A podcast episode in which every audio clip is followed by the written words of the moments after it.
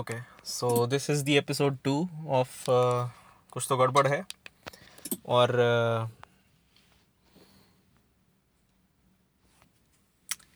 Almost uh, तीन साल लग गए दूसरा एपिसोड रिलीज़ करने में। And that's because of something called impostor syndrome ये वो चीज़ होती है जो तुम फील करते हो जब तुम कोई चीज़ कर रहे होते हो और तुम्हें लगता है कि यू आर नॉट क्या कहते हैं उसको? राइट नाउ फिर से इम्पोस्टर सिंड्रोम की इन कर रहा है क्योंकि मैं ज़्यादा कंटेंट क्रिएट करता हूँ नहीं और हम्म। ये चीज़ होती है जब तुम लोगों को तो मोटिवेट कर लेते हो कंटेंट क्रिएट करने के लिए और तुम उनको बोलते रहते हो कि whatever skill you have put it out there और तुम खुद वो चीज़ नहीं कर सकते क्योंकि तुम खुद को डाउट करते हो बहुत ज़्यादा वो चीज़ करते वक्त और वो चीज़ हो रहा है मेरे साथ अभी। बट मैंने डिसाइड किया है ये चीज़ कि I will try to overcome this shit और एंड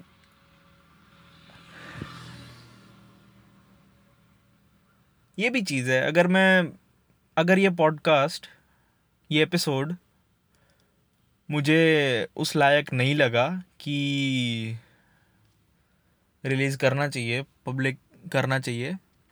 तो मेरे पास वो ऑप्शन है कि मैं उसे पब्लिक ना करूँ तो मैं क्यों डर रहा हूँ बोलने से? ओके? तो अपन नहीं डरेंगे अब। हम्म।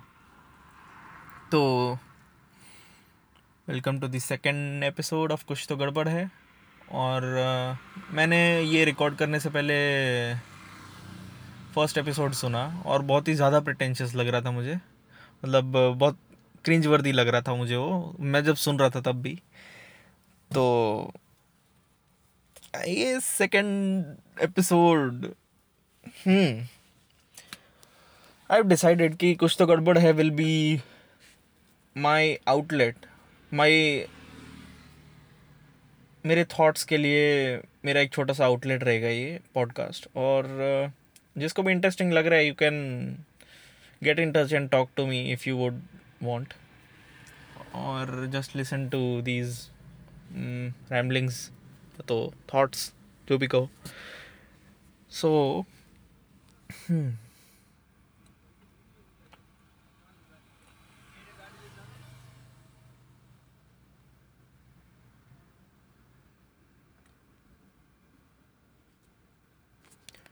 there is this thought. Why honesty matters?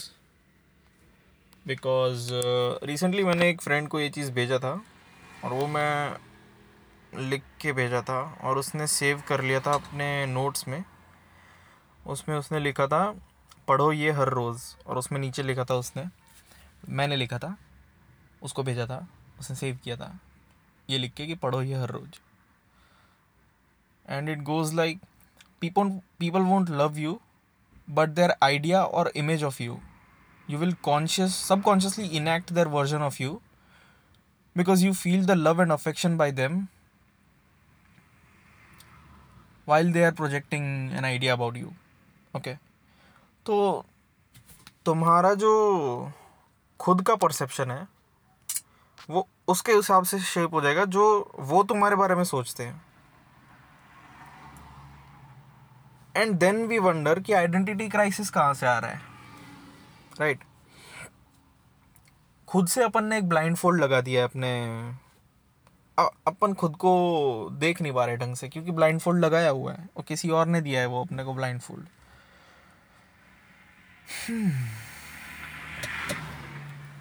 But उसके थ्रू देख के ब्यूटीफुल भी लग रही है लाइफ क्योंकि उनके हिसाब से तुम सही हो एकदम और तुम उनके हिसाब से खुद को देखने लगते हो और फिर तुम खुद को सही लगने लगते हो। बट वो सही होना that's not honest that's that's सही according to them not according to you ये एक चीप वैलिडेशन मिल रहा है तुम्हें, जो कभी भी निकल सकता है। उनकी हल्की सी इनवैलिडेशन की वजह से तुम्हारा पूरा बोट रॉक करेगा एग्जिस्टेंस का। And that's a bad thing तो what I believe is what I think is believe तो क्या बिलीव बिलीव इज़ समथिंग जो तुम्हारे एक्शंस में रिफ्लेक्ट होता है. बट आई थिंक कि ये चीज़ वैल्यूएबल है. खुद का जो अपना परसेप्शन रहता, अपना सेंस ऑफ़ सेल्फ रहता है सेल्फ अवेयरनेस रहता है. दैट्स वॉट मैटर्स मोस्ट जैसे because every fake thing in the end comes to an end and only thing that stage forever is truth चाहे कोई उसको बिलीव करे, ना करे, माने, ना माने ट्रूथ रहने वाला है। और, जब उससे फेस टू फेस आते हैं तो फट जाती है। और ना फटे, उसके लिए ये चीज़ इम्पोर्टेंट है कि you accept the truth sooner then later मतलब मजबूरी में एक्सेप्ट करना और विलफुली एक्सेप्ट करके चलना that those are two different things so that's what I believe that's what I think and I've recently been listening to, for a long time actually, I've been listening to Jordan Peterson, but recently बंद कर दिया था उसकी, उसके podcast और videos देखने और थोड़ा क्या कहते हैं उसको?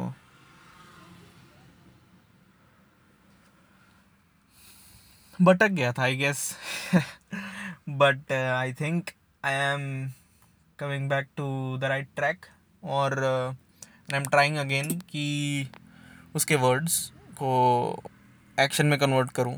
That try your best to speak the truth और at least don't lie that's the start so the idea is कि तुम जितना जितना तुम ट्राई करोगे कि यू स्पीक द ट्रूथ उतना तुम खुद को ट्रस्ट करने लगोगे। और जितना तुम खुद को ट्रस्ट करोगे, उतना तुम्हारा कॉन्फिडेंस इंक्रीज होगा। और जितना तुम्हारा कॉन्फिडेंस इंक्रीज होगा, उतना you will feel feel better और, तुम हमेशा एक कांस्टेंट स्टेट ऑफ़ एंजाइटी में नहीं रहोगे।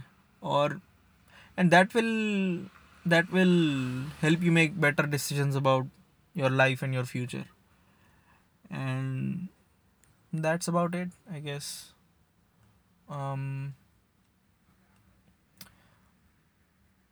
I know इतना कोहेरेंट नहीं लग रहा है, ये एपिसोड ऐसा लग रहा है कि कहाँ जा रहा है। मतलब ऐसा साउंड कर रहा हूँ कि कोई पर्पस नहीं है ये एपिसोड का। But for me the purpose of this episode सुनने वाले को चाहे जितना सेल्फ सेंटर्ड लगे for me the purpose of this episode is to be comfortable in front of this cellphone जो अभी मेरा माइक है. एंड उतना कंफर्टेबल हो जाऊँ कि ऐसा, ऐसे स्टेज पे पहुँच जाऊँ कि I can coherently and confidently put out my thoughts जो काफ़ी लोगों ने मुझे बोला है कि काफ़ी ऑब्जेक्टिवली क्लियर मैं बोलता हूँ। अब ये खुद की तारीफ़ जैसा लगेगा बट जो भी है। That's the point of this episode और दैट्स that's आई guess